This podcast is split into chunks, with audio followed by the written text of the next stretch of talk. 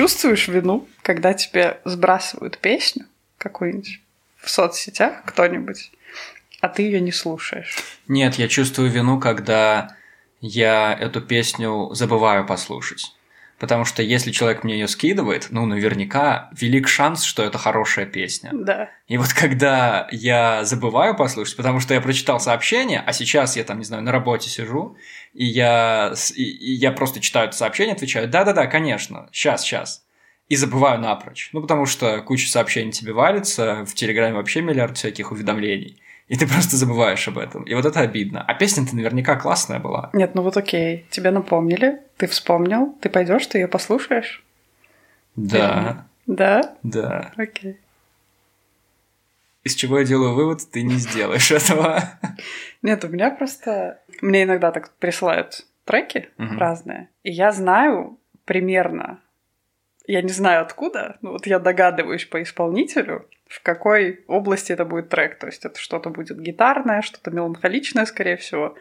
По исполнителю, Медленно. по имени. Ну да. Ты знаешь да, наверняка, да, что это группа да. или исполнитель. Да, ну то есть mm-hmm. мне сбрасывают трек, я вижу там, это исполнитель такой-то. Mm-hmm. И я представляю, ну я знаю, какая у него музыка, и я представляю, что это за трек. Ну, например, этот трек я не знаю. И получается так, что я вот ну, мне сбросили, видимо, с надеждой, что я послушаю это в ближайшее время и напишу да. какое-то свое мнение. А я понимаю, что я вообще вот сейчас у меня абсолютно нет настроя. То есть я сейчас хочу что-то веселое, угу. и я не хочу это слушать. И вот я так могу не хотеть неделю, две, и потом пишет человек, ну что, как тебе, ты послушала? А я не послушала. И я пишу, ну, нет. И, ну, и люди обижаются, почему? И вот как ты думаешь, валидное объяснение, когда ты скажешь человеку, ну, потому что я знаю, что мне сейчас эта песня не подходит? Я думаю, нет, учитывая, что на протяжении нескольких недель вот эта ситуация длится, и вообще как-то странно не меняется, фантастически поразительно, не меняется твое настроение. Нет, ну, блин, не знаю, как это объяснить. Но ты же можешь ее включить в любом случае. Ну, а вдруг ты ошибаешься, вдруг это реально классная песня, или даже жанр не тот. И ты ее включаешь, такая, вау, это то, что мне было нужно. Ну, обычно я редко ошибаюсь в таких случаях. Не знаю, может, я просто догадливая или... А какую музыку ты вообще слушаешь? Я вообще без понятия, что ты слушаешь. А я тоже без понятия. Я в своей жизни была на нескольких концертах. Самое прикольное — это спрашивать не что слушает человек, а вот на каких концертах он был. Потому что так. мне кажется, что когда ты идешь на концерт, это прям вот тебе действительно Признак нравится. фанатизма. Ну, не фанатизма, но это ты там действительно хотел услышать вживую какую-то там, да. как поет человек. Угу. Вот э, знаешь, на каких концертах я за свою жизнь была? Значит, э, если опустить какие-то концерты оркестровые, где выступал оркестр. Ну почему? Это тоже показательно. Ну да, но сейчас не об этом. Давай, исполнители. Вот я была на концерте Элтона Джона. Ты с козырей пошла? Да. В Минске у нас это было, да? Он был в Минске? Да, был обалденный концерт. Вообще фантастический. Он там сидел, играл за роялем. Это вообще а великолепно было. Да, я сидела, слушала эти песни, подпевала. Было фантастично. Подпевала? Да. Я там, не было, там же не было танцпола, там наверняка все сидят. Да, кстати, да. По-моему, его не было. А после Элтона Джона я была на концерте Александра Софина. Это композитор. Нет, это исполнитель. Хотя я, я не уверена, что, по-моему, он не композитор, это именем. исполнитель. Он поет что-то вроде что-то такое академическое, типа оперное. Ой. Вот у него есть Лунату песня. Окей, я понял, о чем ты. Вот. Это такой хворостовский style, да? Чтобы да, да, да, да, ага. да, да. И потом был Linkin Park. Оу. И, ну, ты понимаешь, то есть там уровень ну... от Элтона Джона к Алессандро Сафина и к Linkin Park. Ну, в целом, да, это довольно разнообразно. Ну, слушай, ты выбрала все лучшее из этих жанров. Я ну, таких очень топов. Надеюсь. По топовым именам прошлась. Ну, мне очень хотелось. Я рада, что я на них попала на эти концерты. А ты себя нормально на концертах чувствуешь? Тебя не смущает огромное количество людей, вот это вот все? Я не могу вообще находиться на танцполе. Просто не могу. Я Когда абсолютно... куча людей, и все они давят, да, и еще они желательно да, потные.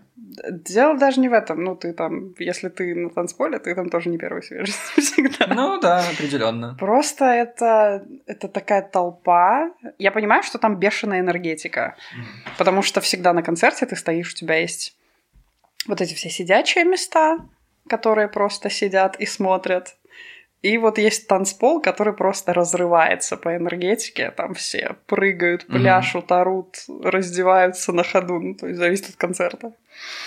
Вот. И там, скорее всего, это самое, наверное, энергетически заряженное место во всем ну, как, мире. Во всем зале. Ну, возможно, и мире во всем зале, но при этом, ну, я там находиться не могу. Мне вообще, у меня начинается автоматически какая-то клаустрофобия, мне мало места, на меня все на свете давит, и люди, и стены, и мне надо выйти.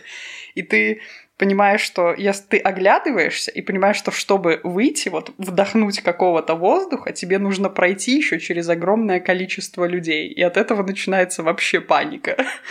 То есть, ну, как бы я там находиться не могу. Поэтому Слушай, я обязательно где-то сижу, поближе к выходу, чтобы если вдруг... Выйдешь. Самое прекрасное в том, что ты занимаешь какое-то место, у тебя место по билету, то есть mm-hmm. сидячее место, так это то, что ты можешь не приезжать за 5 часов до концерта, чтобы на танцполе стать ближе к сцене. Ну, Потому да. что ты можешь приехать за 5 минут, у тебя твое фиксированное место, ты знаешь, что его никто не займет, и плюс еще а, ты можешь приехать с вещами, ну то есть тебе хотя бы есть куда положить ключи, потому что на танцполе м-м, лучше ты вообще без вещей будешь, лучше ну, вообще да. в одной маечке, потому что, ну, это очень очень тяжело. Да. Но я с кем-то спорил, не спорил, а просто разговаривал по этому поводу. Я помню, что мы тогда пришли к выводу, ну, что лучше, танцпол или сидячие места. Я понял, что мы пришли к выводу, что когда ты молодой, ты на танцполе, но вот ты доходишь до какого-то определенного периода, до какого-то возраста, когда ты понимаешь, что поспокойнее будет все-таки где-то на сидячих местах. Не то, чтобы я хотел сейчас что-то сказать, но я точно помню, что Спасибо. вывод был такой. Спасибо большое. Э, что... Но на танцполе на самом деле весело. Я, я терпи... Ну, не то, что терпеть, но вот я в этом году понял, что я в толпе очень неловко себя чувствую. Вот прям угу. в середине где-то. Мне прям супер неловко. У меня есть определенные плюсы, я достаточно высокий человек, и могу видеть в толпе хотя бы, что происходит на сцене. У многих людей такой опции нет. Но вот все равно эта энергетика, она такая, ну, заряжающая. На танцполе прикольно. Но чего я точно никогда не смогу понять, так это слэм. Вот я уверен, что на концерте Александра Софина не было слэма. Что такое слэм? Но слэм это когда разгоряченные молодые люди угу. возраста 15-25, возможно, и, и выше тоже, я не знаю, какие угу. там люди бывают, они начинают э, вот это броуновское движение хаотично сталкиваться друг с другом. О, да, я поняла, в, о круге, в круге людей. То да, есть... я видела это на видео Коржа концерта, да? Вполне, вот это? вполне. Да, я уверен, я что весь Динамо мог прыгать вот так вот, слэмиться, угу. как это называется. Честно, я это впервые увидел на каком-то на, на концерте. Я помню, это был концерт белорусской группы. Неважно, как мы там оказались, но она давала последние концерты, и люди были и рады, а я там просто зачем-то был. И я впервые вообще это увидел. И вот оно, вот в руке, на состоянии вытянутой руки от меня, люди просто сталкиваются. Я вообще не понял, что происходит, и потом драка какая-то началась там или что. Они сталкиваются? Они ну, прям есть... толкают друг друга. То есть у них есть вот, они стремятся к центру, они прям напрыгивают друг на друга. Они напрыгивают, отталкиваются, какой-нибудь там кружочек вокруг, и снова друг на друга друга. Естественно, им жарко, естественно, у них выплескивается энергия. Самое потрясающее, что в этом нет никакой агрессии. Если кто-то падает, другие помогают ему подняться. И это, в этом, наверное, вот вся прелесть этого слэма. Люди просто, я вот до чего дошел, что это такое. Люди наверняка высвобождают какую-то энергию, которая у них прям дофига. Вот у меня нет столько энергии, чтобы прям сталкиваться с людьми в слэме. Честно, я, я не знаю этого прикола, но, видимо, молодежь выкупает. Поэтому вот такие танцполы я не люблю. Я люблю танцполы, где люди просто танцуют, э, хлопают в ладоши, и в них еще, если какие-то надувные шары запускают, это вообще фантастика. Я помню, мой самый первый большой стадион, мой самый первый большой стадионный концерт был э, в Минске, на Минской арене группа 30 секунд до Марса приезжала, это которая с Джаредом Лето. Mm-hmm, вот у них не концерт, у них прям аттракцион. Потому что было все, были конфетти, какие-то ленты, их шары. Они запускали воздушные шары в зал. Вот это классно. И вот этого на сидячих трибунах никогда не дождешься. самым неловким концертом, я как-то ходила еще на один концерт, это была группа Смоки, по-моему. Они раз пять приезжали в Беларусь. Мне кажется, в каждом городе они выступали. А Смоки это что-то вроде Скорпионс? Вот да, вот да, да, да, да. Это очень старая группа. Угу. Это... Ты в Гомеле на них ходил? Да, я ходила а. на них в Гомеле. И концерт да, был... Ледовый дворец. Нет, это был даже не Ледовый дворец, ДК. это было что-то типа ДК, да, это был концертный себе. зал. И это было это был самый неловкий концерт вообще в моей жизни, потому что вот представь себе там концертный зал, над этой сценой они повесили свою аппаратуру, то есть там такие колонки подвесные огромные, как mm-hmm. для огромных площадей, ну как когда ты там на стадионе выступаешь, тебе нужен там хороший звук какой-то, да, то есть они привозят всю эту аппаратуру с собой, они ее как-то развесили в этом ДК. Mm-hmm. И, значит, все приходят, вот ауди- аудитория а, в этом ДК была, значит, а, взрослые люди. Когда я говорю взрослые люди, это возрастная категория где-то, ну, в большинстве своем от 30 до 50. Угу. И, и ты. И вот это, ну да, и я. Что я Отлично там забыла? Я да. ходила, я, нет, я, по-моему, а, мне папе подарили билеты. По-моему, я ходила, вот мы с папой вдвоем ходили, у него было два билета, мама сказала, я на это не, не хочу идти. Я mm-hmm. такая, ну, давайте я схожу. Mm-hmm. А, и вот мы там были вдвоем, и все эти люди, они пришли, знаешь, как на концерт. Они в платьях, там, а, в костюмах, да, с прическами, в драгоценностях. Ну, то есть люди шли на мероприятия подготовленные. Да. А, значит, вот вся эта аудитория сидит, выходит группа Смоки, начинает а, раздавать такой хороший рок. Угу. Ну, то есть они же заводные, они вот привыкли выступать на таких стадионах, угу. они вот поют, они там заряжают, они скачут по этой сцене, это выглядит круто. То есть я сижу и, в принципе, меня, ну, музыка заводит. Ты сидишь там что-то так в такт дергаешься. Ну, рок. Да. И в какой-то момент солист что-то поет, и потом кричит в зал «Теперь вы!», микрофон в зал и тишина. Просто все эти люди, никто не шелохнулся даже. Он думал, подумал, ладно, возможно, они не знают эту часть песни. Мне очень понравился его позитивный настрой. Он, значит, такой, ну окей. Так. Он забирает микрофон снова к себе, допивает, ага. и потом снова, а теперь снова вы и тишина. Я клянусь, это был просто трендец. Он смотрел с такой надеждой в этот зал, а на него смотрели вот эти все люди в платьях, драгоценностях, которые сидели и вообще... Где песня? Что, Наверняка куда мы пришли? был в еще.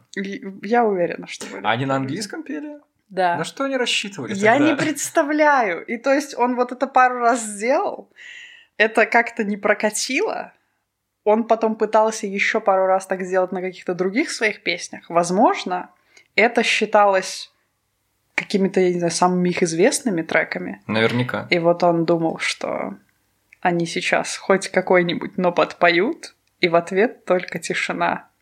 И вот, ну, то есть представь, даже никто не встал. То есть они допивали какой-то последний трек, самый последний в их всем концерте, и тогда люди вот, ну, там, я встала, что за мной встали. Ну, потому что ты уже все, ты, ты заряжен, ты не можешь сидеть, ты уже хочешь там потанцевать. Mm-hmm. И кто-то начал вставать и танцевать.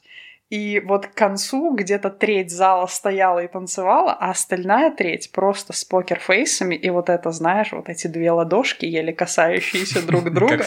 Вот эти аплодисменты после каждой песни, они орут просто во все горло «Спасибо вам, там, Гомель, спасибо, Беларусь». И вот эти вот эти элитарные Легкие, аплодисменты. Жиденькие. Да. Да, и их просто не слышно был там такой. Шелест, шелест рук.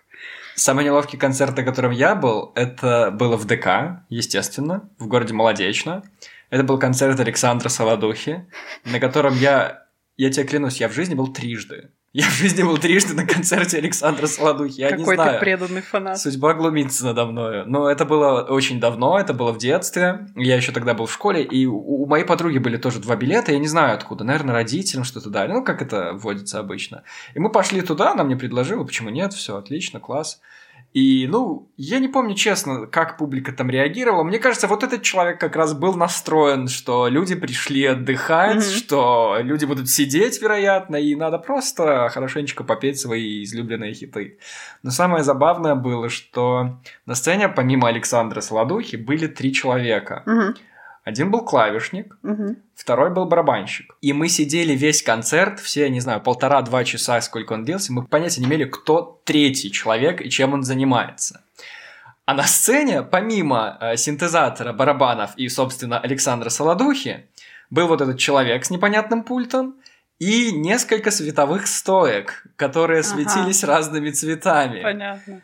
И когда Александр Солодухов в конце стал объявлять э, благодарности всем людям, которые были с ним на сцене, он сказал, что вот этот третий человек — это наш световик. И все, что там было, это какие-то три банальные стойки, на каждой из которых какие-то из 80-х три лампочки красного, синего, зеленого цвета. И вот он просто ими моргал, все. И это было очень странно. Но в конце мы, конечно, пошли даже автограф получать, ухватили плакаты, и очень мило было. Вот вы ходи... ты ходил в своей жизни получать автограф? А потому что он прям объявил это, он очень хорошо объявил а. это в конце. Он сказал, что не расходитесь, люди, у нас в конце еще автограф-сессия. Там бесплатно раздавали плакаты, дарили диски, и он подписывал это все. Поэтому мы остались. Мы решили полностью с этого концерта все взять. Да, взять по, раз по уж пришли, раз уж пришли. Я, мне кажется, я автографы не брала никогда. У меня была не то, что была возможность, но была ситуация. Мы в детстве ездили в Испанию. Мне лет 13 было. Мы ездили с братом и тоже с папой. И вот полдесятого утра там пустой пляж, потому что никто в Испании в здравом уме полдесятого утра на пляж не пойдет, потому что все спят. Угу. И полдесятого утра, и мы лежим на пляже, и идет человек. Ну, просто какой-то мужчина в плавочках с полотенюшком. Он просто так бросил полотенюшко, пошел поплавать. Ну, меня вообще это не заботит, я там что-то, музыку слушаю, что... А папа мой, он так что-то за ним, знаешь, наблюдать начал. Он так прям сел на лежачок, что-то начал высматривать. Я такая, ну окей. В какой-то момент этот человек выходит из моря, что-то там берет свое полотенюшко, присел отдохнуть, и папа мой начинает меня просто толкать угу. в бачок. Так. Обрати внимание, я такой, Даша, вот там сидит Федор Бондарчук. Федор Бондарчук. Да. Он такой, значит так, тебе сейчас надо встать и пойти попросить автограф. А я сижу, я даже не знаю, кто такой Федор Бондарчук в этом возрасте. Я говорю, я никуда не пойду. Он такой, в смысле? Таша, это очень известный человек. Я очень хочу его автограф. Я хочу, чтобы ты пошла его взяла. И у нас такие дебаты были, потому что я говорю, папа, я никуда не пойду.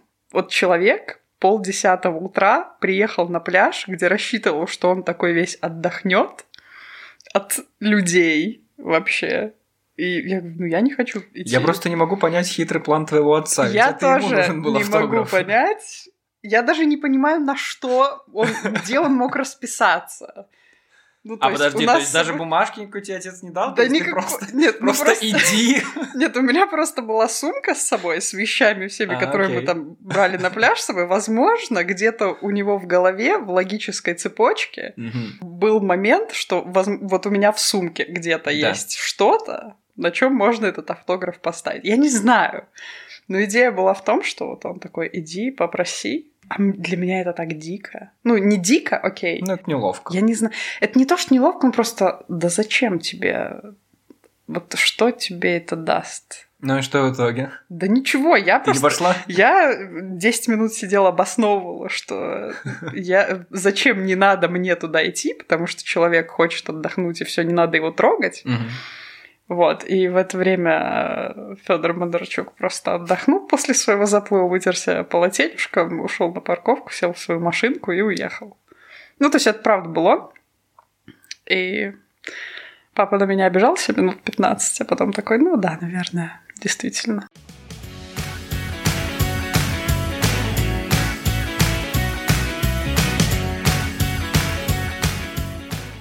Как у тебя вообще 2020 год проходит, Даша? Насколько ты им довольна? По шкале от 1 до 20. Минус 2. Это твое зрение. А, а как год тебе? Да ну, плохо. А бы что какое-то, мне не нравится. У меня этот год вообще проходит под эгидой самоизоляции. Сначала это самоизоляция, которую я придумала себе сама. Что это значит? Ну, у нас же не было локдауна. А, окей. Да, как они там в Европе. Я там звонила своим друзьям в Англии, спрашивала, что вы там, как у вас дела, и они такие, все, мы в локдауне, нам выходить нельзя. Там. Ну, то есть можно, но ты У в магазин идешь. да?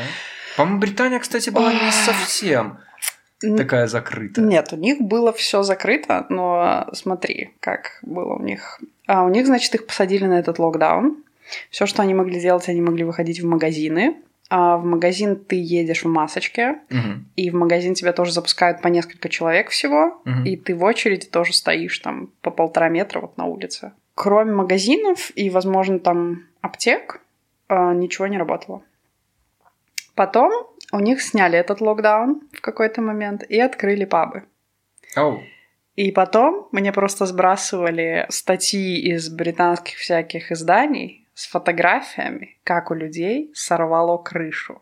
Ну, конечно, От чувства все свободы. ломанулись. Там фотографии, значит, там люди просто валяются полураздетые на асфальте, абсолютно пьяные, вокруг них куча бутылок, там э, разбитые витрины пабов, там просто какие-то компании по 30-40 человек возле каких-то заведений, они все там сидят, лежат, там кто-то блюет на улице, ну то есть... Такое ощущение, что им запрещали пить дома в, этот, да, в это блин, время. и просто там какой-то, какая-то вакханалия на этих фотографиях, и это все правда. Ну, то есть вот у них действительно сорвало крышу, и там все пабы были забиты. Они Мгм. там за несколько дней выпили просто весь алкоголь, который был в этих пабах, и они там писали, что мы там сделали выручку за все то время, которое мы были в локдауне. Слушай, там же были во время изоляции новости о том, что пришлось пивоварам даже выливать какое-то пиво, Да, потому что оно да. и не продавалось, и что-то там еще. Ну да, это логично. И тут люди все... Просто,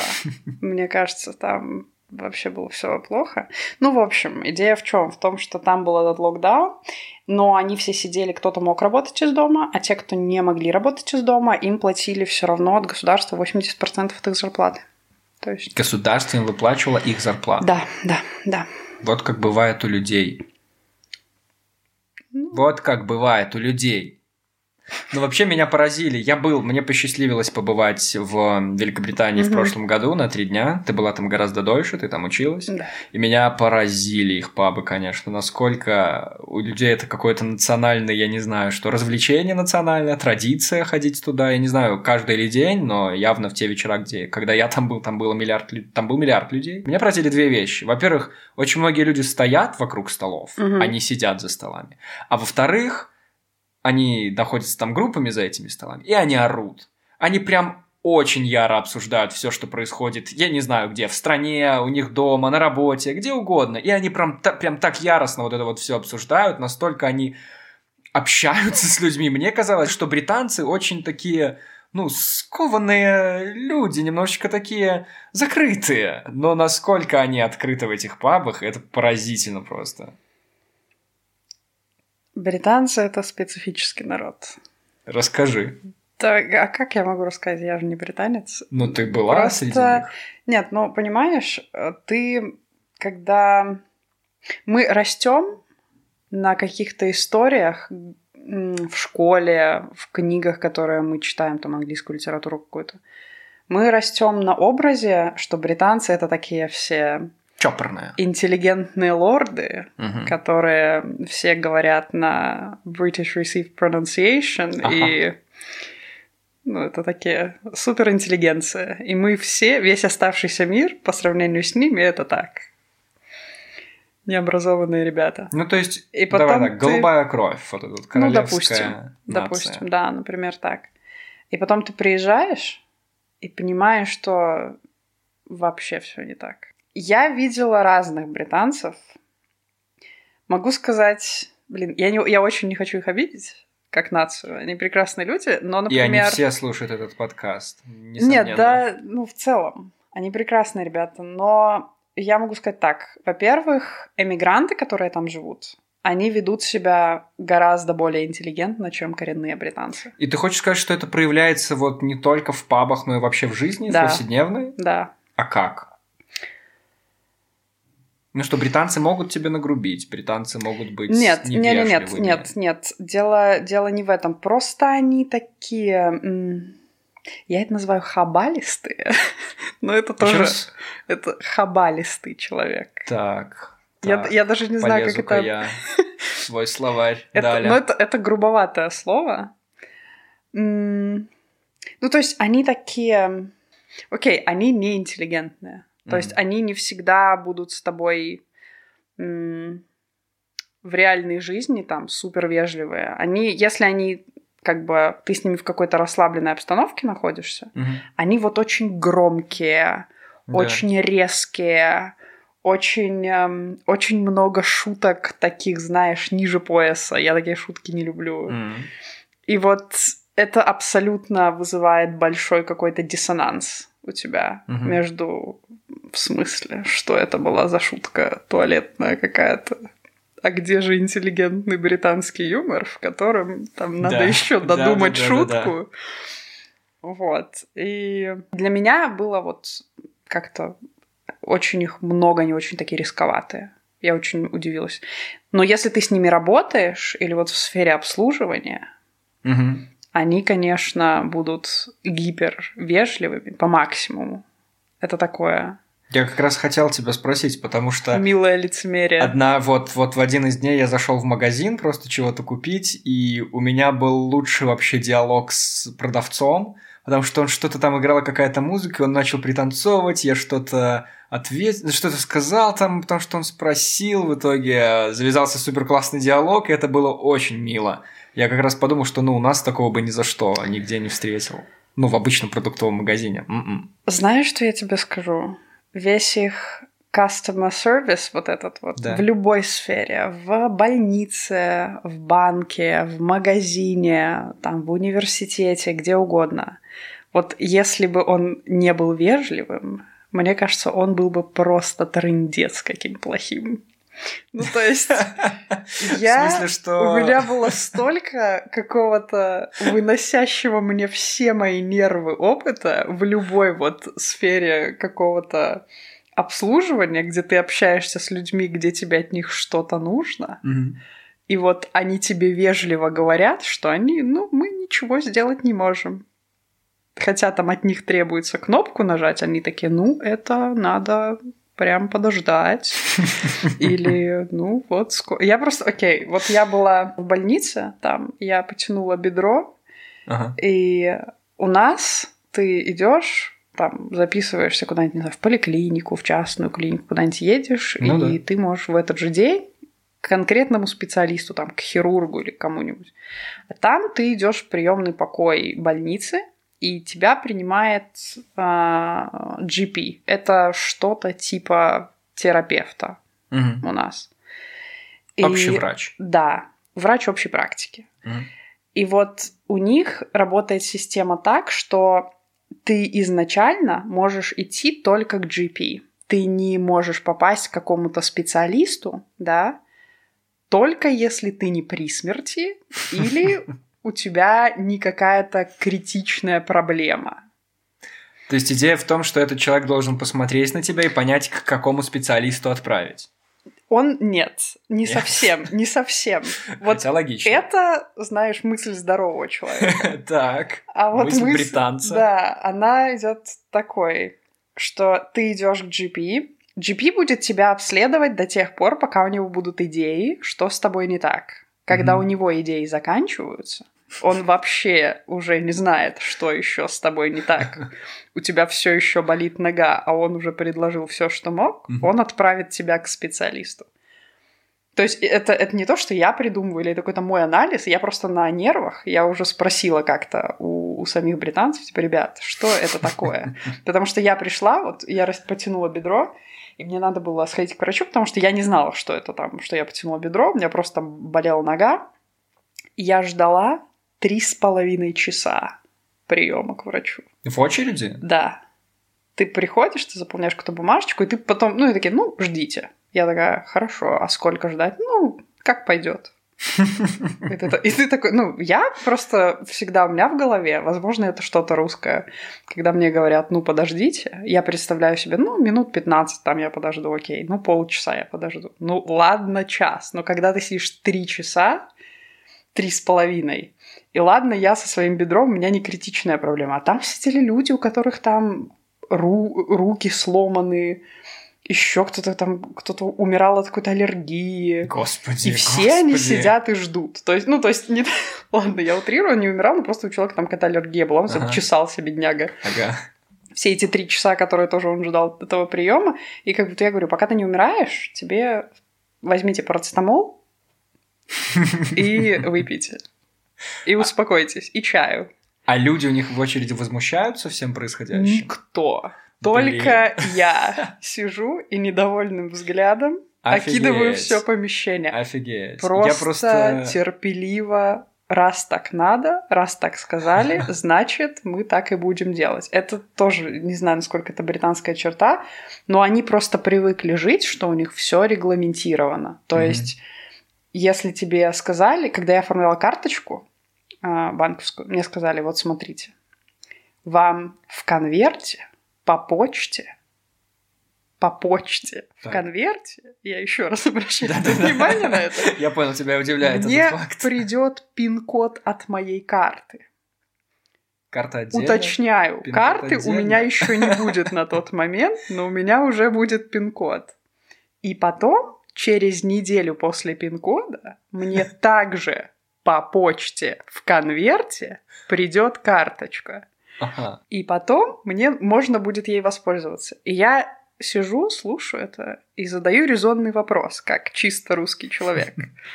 А насколько это вообще безопасно отправлять мою карту и мой пин-код по почте в бумажном конверте, который, ну, никак не защищен ни от чего. Ага.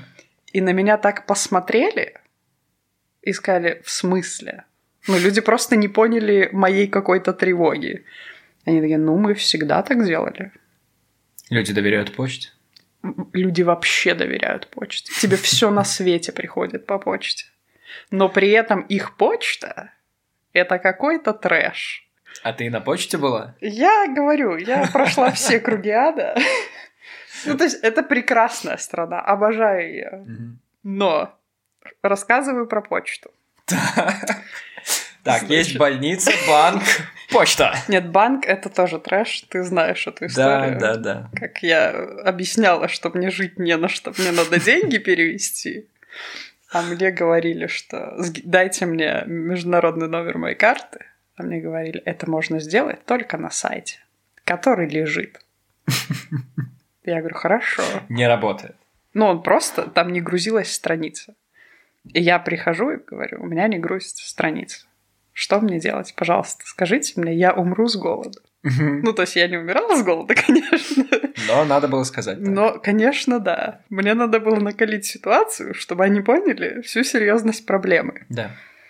И, значит, первое, что они решили, что я тупая. И такие, ну, возможно, вы просто э, не ту страницу открываете. Я говорю, хорошо, вот вам мой телефон, давайте вместе. Мы попробовали, не работает. Они такие, ну, возможно, что-то с вашим телефоном не так. Давайте попробуем на нашем. Ну, то есть потом была стадия телефона, потом планшета, потом компьютера, все еще ничего не работает. Ну и самое мое любимое, когда, да, мне просто по телефону набрали а, другое отделение этого же банка в Глазго, дали трубку и ушли. И это был самый странный разговор, когда человек на том конце а, спрашивает, ну, то есть он, здравствуйте, что вы хотите? Я объясняю ему проблему по телефону. Потом слово за слово он спрашивает, а он говорит, у вас там есть документы на вашу карту, прочитайте мне то, то все пятое, десятое. И я говорю, что у меня нет документов на руках, я сейчас в банке. Он такой, в смысле вы в банке? Я говорю, ну я вот в отделении банка, там в центре города. Он говорит, такая, мы банк в Глазго. Точно такой же. Типа, а зачем вы нам звоните, если вы в банке? Я говорю, ну потому что мне э, консультант набрал ваш номер и сказала, вот спросите у них. Ага. Я не знаю, почему я вам звоню. Я... Это вообще не я вам звоню. Она даже не представилась, что это она позвонила. Она, нич... она набрала мне номер. И все, и дала трубку. С, с рабочего телефона банка. То есть мы Окей. просто подошли к пустому столу, она набрала, набрала номер, дала мне трубку и такая, ну поговорите. То есть И она я просто- стою в Она центре потеряла банка. надежду и перевалила ответственность на, на другое отделение. Нет, так это самое смешное, что значит он у меня спрашивает, почему я им звоню. Я в центре банка торможу какого-то другого консультанта, какую-то другую девушку, и говорю, отдаю ей телефон, объясняю ей ситуацию, тот мужик ей параллельно, алло, что вообще происходит? Она, она как-то вроде быстро въезжает в, в общую картинку, начинает у него что-то спрашивать, а, объяснять ему, что вот такая ситуация, бла-бла-бла. Они общаются минуты четыре обо всей ситуации, о моих данных, и Мгм. тут у мужчины на том конце провода вдруг ни с того ни с сего появляются сомнения, и он спрашивает у сотрудницы, которая с ним говорит, «А, простите, я тут э, подумал, а как вы можете доказать, что вы сотрудник нашего банка? Мгм. Она такая, в смысле? Он говорит, ну, я вот подумал, что вы же не подтвердили свою личность как работника нашего банка, а мы тут с вами что-то обсуждаем. Он ее попросил, назовите, пожалуйста, ваш идентификационный номер. Она такая, а я не знаю его. Он такой, ну все, тогда мы с вами не можем говорить. И она просто такая, нет, она пошла, потом выяснила, что ее идентификационный номер это XY. Ему, что, ему это сказала. Я не знаю, как это можно не запомнить. И эм, они все равно не решили мою проблему. Она, ну, она положила трубку и такая, ну, мы не решим. Подождите, пока сайт починится. Я говорю, а когда он починится? Она такая, ну, мы не знаем. Не мы же его чиним. И все. И как все закончилось? А никак. Я Ты просто... осталась без карты? Я четыре дня ждала, пока поднимется их сайт. Я четыре дня туда ходила. Они... Меня знали все консультанты в лицо. Отлично. И ни один из них не хотел со мной говорить. Потому что они понимали, что они мою проблему решить не могут, но это было... Ну, то есть вот у них вот мое... Я ставлю желтые печати на желтые бумажки. Да. А вы ко мне пришли с каким-то зеленым кубиком, и я вообще не понимаю, что вы от меня хотите, что это такое, и отойдите от меня вообще на два метра. И дверь за собой закройте. Вернемся к почте. Ну, прикольно. Я перед этим просто хочу сказать, что походу в Беларуси все с этим в порядке, потому что у нас бабушки дерутся Да. в очереди, когда им ждать 40 минут всего лишь, хотя там в талоне написано Мгм. 11.00, они сидят в 11.38 только Мгм. заходят, и их это волнует.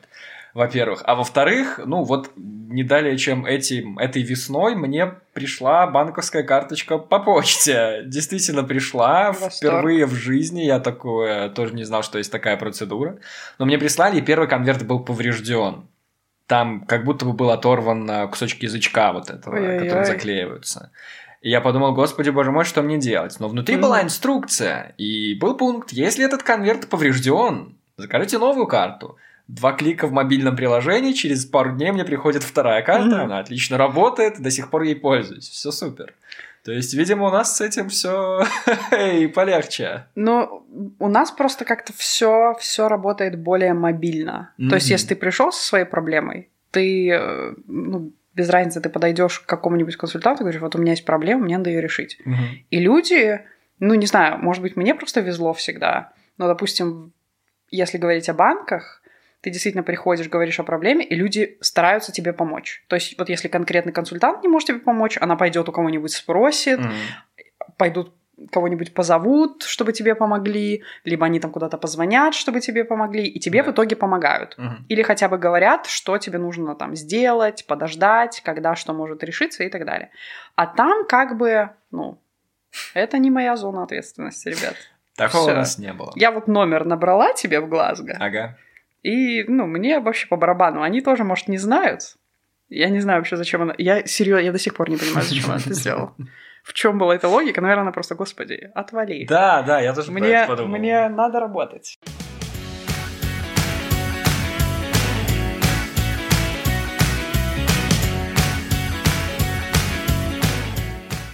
Давай сравним почту. Ситуация была какая? Это не я отправляла посылку в Британии, но я отправляла посылку туда, и мне должна была прийти посылка оттуда. Значит, оттуда я ждала 10 плиток шоколада.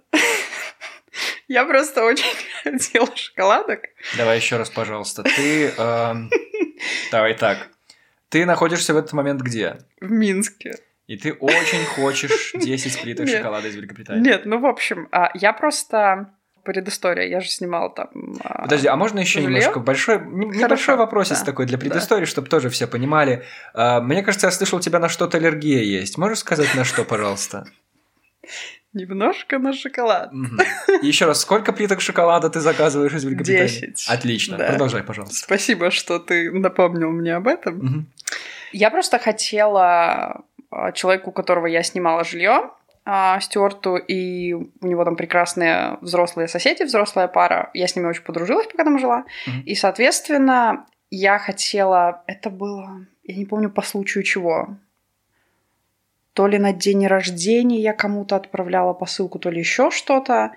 И мне просто предложили, давай мы тебе что-нибудь пришлем, может, тебе что-то надо. И я такая, ну, давайте, 10 шоколадок. Выбор Ну, очевиден. Да, ты понимаешь мой Хорошо. приоритет. Нет бы Конечно. что-то нормальное от кого-то. 10 шоколадок, да. Они все были разные, с разными вкусами. Я тоже собрала там а, посылку, состоящую не из 10 шоколадок. Я пришла к нам на почту, и мне дали, наверное... Ты отправлял вообще когда-нибудь посылку за Да, границу? да, несколько Тебе раз. дают кучу деклараций таможенных заполнять, которые потом там клеются на эту посылку, Ну плюс вот. идут как сопроводительные документы, и Вот ты... мне, мне кажется, две мне давали бумажки. Одна просто как заявленница, а вторая клеится на саму посылку. Мне дали штук пять, я вот серьезно тебе говорю. Причем в каждой из этих деклараций мне нужно было написать наименование предмета, который лежал в этой посылке. То есть, типа, например, там шоколадка, там, не знаю, милка. Была колонка, где мне надо было написать производителя Мгм. этой шоколадки. И там еще какой-то комментарий написать. То есть там огромное количество писанины было. Ну и вот стикер, который клеился на эту посылку, он тоже был достаточно объемный, и в нем тоже нужно было написать наименование, как называется, кто производитель и так далее. Как мне объяснили, я не уверена, что это правильное объяснение, но суть была в том, а, что благодаря этим стикерам, если у тебя в посылке что-то лежит такое, что там Хрупкая? ну, нет, что может вызвать вопросы, что-то А, окей. алкогольное и так далее. Э, Это помогает понять, вскрывать ее или не вскрывать, и пропускать ее или не пропускать, Мгм. чтобы это проверять. И это обязательный момент. В общем, я заполнила огромную кучу бумажек, я все это отправила. А там было что-то Примерно. вроде алкоголя? А, у меня была шоколадка там лежала с алкоголем. Но у нас есть э, это столичная шоколадка. Окей, она на- вкусная. Она С, коммунарская, конья- по-моему. с коньяком что-то такое. Да, Там да, немножко да, добавление в эту да, помадку. Да, да. И это, кстати, вызвало очень много вопросов на почте. Мне сказали, «Э, а разве это... Ну, вообще же алкоголь нельзя в посылки класть. И мне сказали, а разве это шоколадка не с алкоголем? Вот. И я делаю Ничего такое себе. лицо, ну нет, что вы, там просто ароматизатор. Я не помню, что я сказала, ну какую-то чушь. Ага. Ну да, там, там есть небольшое количество алкоголя, Да, но да. я это не упоминала. В общем, я свою посылку отправила, при этом с той стороны, да, а, я позвонила, говорю, как у вас там дела? Мне сказали, что все, тоже сегодня ходили на почту, все отправили, все им помогли, все упаковали, посылка улетела. Мгм. Посылка, сказали, будет идти где-то от 5 до 7 дней. Быстро. Ну, потому что, да, они же а, самолетом отправляют, это Мгм. достаточно быстро все происходит. Моя посылка дошла очень быстро, она буквально дней за пять дошла. Это было прям супер быстро, я даже не ожидала. Класс. Да, мне прислали там фотки, как они все распаковывают, как все всем довольны. Я такая, ну все, я жду свои шоколадки. Так. Проходит неделя, мне ничего не приходит. Проходит две недели, мне ничего не приходит. Я начинаю задумываться. Я пишу, слушайте, может быть, у вас есть какой-то tracking-код или Мгм. еще что-то? И мне пишут, tracking-код? А что его должны были дать? И тут я понимаю, что что-то идет не так. Я уже чувствую. Ну окей. А, я говорю, хорошо, а можете там, может, сходить, узнать, что происходит, на какой стадии посылка. Если у вас нет трекинг-кода, просто хотя бы сходить и, там, может быть, спросить. И такие, хорошо, мы сходим, спросим. А в итоге они сходили, спросили, им сказали, что посылка там улетела, что вроде все, все окей. В итоге проходит три недели, и мне присылают фотку убитой коробки, которая вернулась обратно в Великобританию. Да ладно, им назад домой? Да, да. Это не самое смешное в этой истории. Точнее, ну, не самое грустное. А. А, Ну как, ты без шоколада я не понимаю, осталась? я, я не понимаю, я говорю, хорошо, почему она вернулась? Ты И злишься. мне а, по телефону объясняют, что, ну, вот мои знакомые, что ее вернули, потому что неправильно была заполнена таможенная декларация. Я такая, а что не так? Что было неправильно? Я говорю, а сфоткайте мне там декларацию или еще что-то. Я вам помогу, потому что я такие же заполняла. Я гляну, может быть, скажу, что исправить, и вы отправите ее еще раз. Мгм. И, значит, а, мне говорят мои знакомые, что они вообще ничего не заполняли, что их заполнял работник почты. Хорошо. Они мне фоткают посылку, присылают, и чтобы ты понимал, там а, стикер таможенной декларации вот этот, где, Мгм. все, где я все расписывала. Знаешь, как он заполнен? Так. Там просто огромным черным маркером, просто на вот этот весь стикер, абсолютно игнорируя там какие-то поля, написано слово «chocolate». И все, и ничего. Это как гуманитарная помощь какая-то. Это, ну, я, я когда это увидела, я сидела и думала, ладно, если бы это вот заполняли мои знакомые, Мгм. когда ты не знаешь, и ты такой, ну, чтоб всем сразу было все понятно. Мгм. А это заполнял работник почты, который точно знал, в какую страну это идет, что это, ну, как бы, не в рамках Евросоюза. Просто фл- фломастером шоколад написать на всю таможенную декларацию. Ну, у нас, конечно, она пришла, на нее в Минске посмотрели, такие, ну, Ты Понятно. подожди, оно сюда приехало оно и- приехало в Минск, в блин. Минске на это посмотрели, подумали, нифига себе, ребят, расслабились, и все таки ну, назад. И они просто не пропустили, потому что что это? Черт, очень обидно. Можно было просто на листочке написать, блин, скотчем приклеить, все. Если ты говоришь, что они работают по методичке, но они должны знать, как работает таможенная декларация и почта. Это так тупо. То есть ты... Это же развитое государство. И ты вот смотришь на развитое государство, да? А на второй чаше весов у тебя вот это чоколейт на всю таможенную декларацию черным фломастером. И у тебя, ну, А у знакомых не Не возникло вопросов? Или они этого не видели они вообще? этого даже не видели. А. Она, скорее всего, просто спросила, что у вас там, они сказали шоколад. Она такая, ну окей. Больница, банк, почта. Остался тогда вот какой вопрос. Было ли... Что-то хорошее? Ну, что-то хорошее ты сказала. Потрясающие люди, отличные, гостеприимные, иногда Да. вежливые. Но было ли у тебя общение с э, какими-нибудь силовыми структурами? С э, полицией, например? Было не совсем с полицией. Ну, вообще было, да. Как это было? Давай. Когда ты приезжаешь на долгий срок в страну. Когда это связано в контексте полиции, это звучит странно. Подожди, все, все нормально. Мгм. Когда ты э, приезжаешь в иностранное государство и будешь оставаться там на долгий срок, Надо оформиться. да, тебе нужно зарегистрироваться в полиции, Мгм. и тебе дается после въезда на это какое-то определенное количество дней. Я не Мгм. помню сколько, может 10. Ам, и я об этом не знала. До какого дня? Нет, ну как, я знала, что мне это обязательно нужно сделать, но я не знала, что там конкретно 10 дней. Мгм.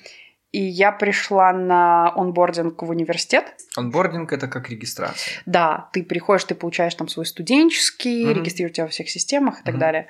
Мне дали лист, и на нем было написано там, что вы должны зарегистрироваться в этом полицейском участке по такому-то адресу. Там была ссылка, где вы онлайн регистрируетесь на прием в полицейский участок. Так. Я, значит, иду туда, думаю, хорошо, сейчас зарегистрируемся там на завтра, на послезавтра. Я неиссякаемый оптимист, судя по всему, когда я думаю, что... Нет, ну ладно, я же только приехала, я же еще не знаю, что там все плохо с этим.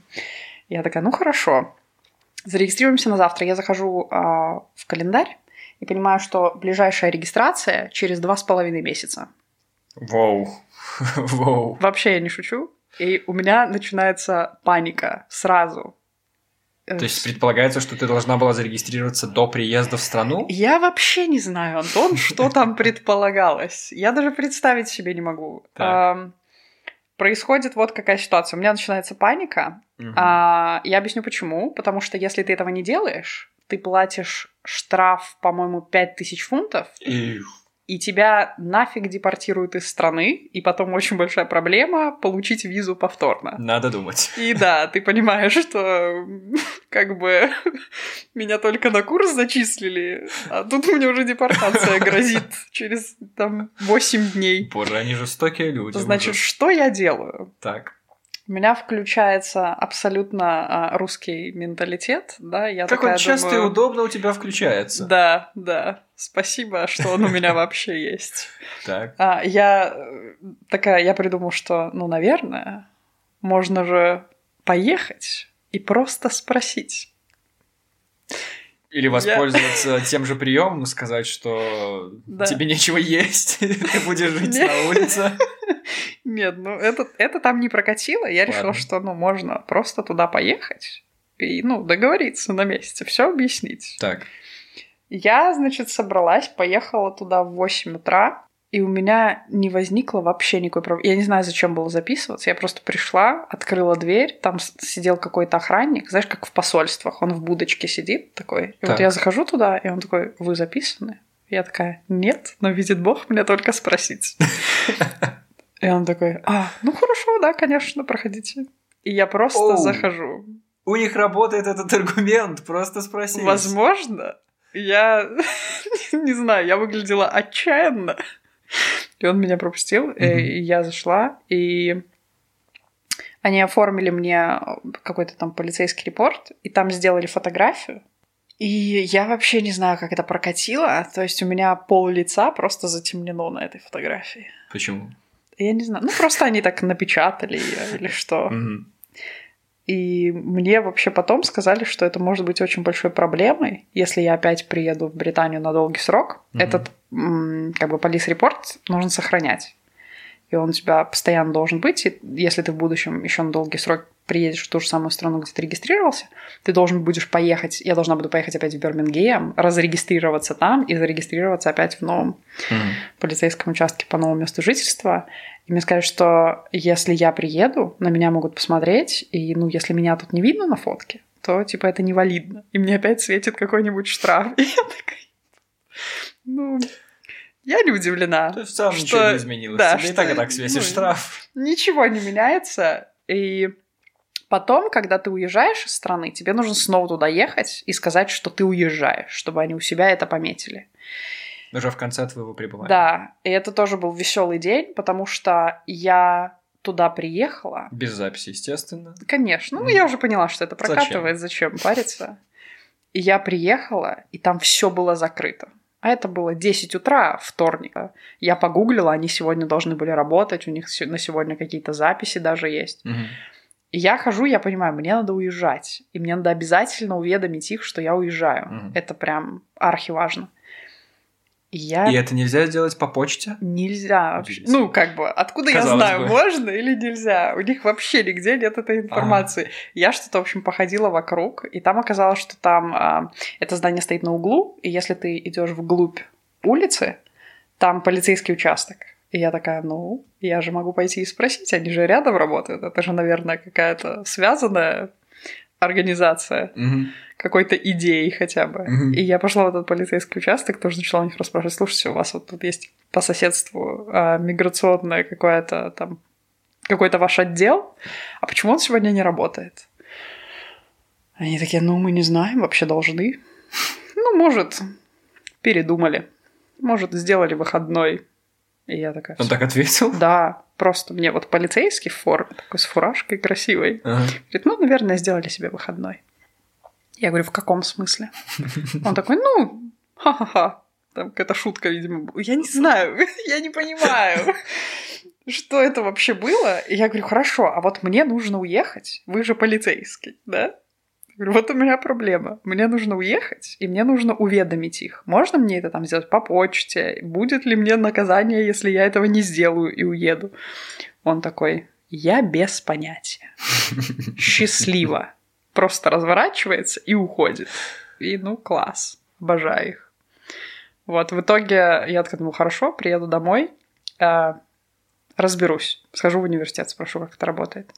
Я иду на вокзал, и оказывается, что все поезда в моем направлении отменены, потому что много листвы на рельсах. Листовый на рельсах. Я клянусь тебе, Антон, когда это объявили на весь вокзал, я решила, что ну, отстой день. Ну, все. Возможно, по этой же причине отменили работу миграционной службы в этот день. Не, они, они, они, да, ты никогда не знаешь. Никогда не знаешь, что может пойти не так. И они просто на весь вокзал объявили, что поезда сегодня не ходят. Ищите другой альтернативный вид транспорта. И я такая, ну класс. Обожаю. Как ты добралась? Я не помню. По-моему... Нет, я правда не помню. Нет, по-моему, я просто... Ветер с листвой мчал тебя в твоем направлении. Я, мне кажется, я была в такой прострации, что... Короче, после всего этого надо быть просто в восторге от белорусских социальных служб и вообще... Я и в восторге. Да. На контрасте я, я очень люблю Англию как страну, как вот там архитектура, да. какие-то там музеи, какие-то там действительно культурные фишки, люди прекрасные, но вот эти все их организации, это, это можно с ума сойти. А у нас это любовь и мобильность. Это можно делать туристическим брендом нашей страны. Любовь и мобильность. Вполне. Так что в итоге, Даша, что лучше, это Беларусь или Британия? Долгая пауза.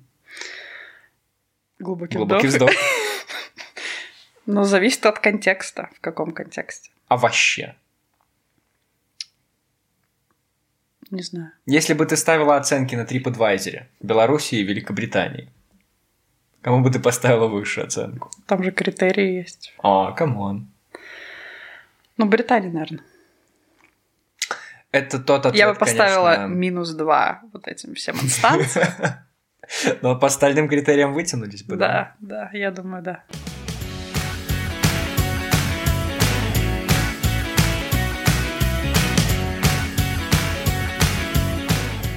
У нас получился отличный выпуск. Ты рассказала столько всего великобританского. И ничего хорошего. Так э, подожди, мы наоборот узнали, что белорусские социальные службы работают, э, социальный сервис или как это называется, работает просто фантастически. За что тебе огромное спасибо, Даша. Потрясающе насыщенный выпуск, очень много новой информации. И люди теперь трижды подумают, Они куда им ехать полезный. или оставаться здесь навсегда. Пусть подумают. Если Не, люди- пусть едут, в смысле, зачем думать? Надо ехать. Надо ехать осмотреть. Да. Но главное, чтобы границы открыли. Все. Да. Иначе жду. никак. Просто. Хорошо, тогда мы будем на этом заканчивать. Что-нибудь хочешь сказать? Я жду 2021. Я надеюсь, он будет лучше, чем вот это днище.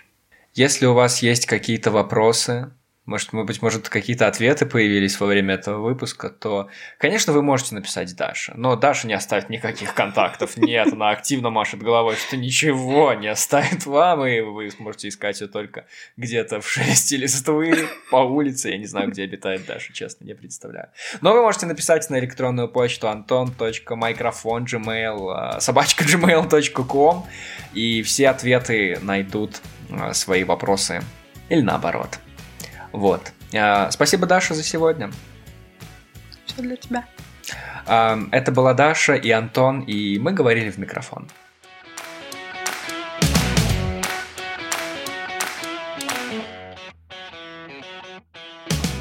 Она должна была отдать это а, им и попросить заполнить вот эту декларацию. Но зачем это делать, если у тебя есть черный фломастер и фантазия? Она, видимо, просто спросила, что у вас там. Ей сказали. Думаешь, нужно- думаешь, понадобилась фантазия для этого? Нет, ладно, да, наверное,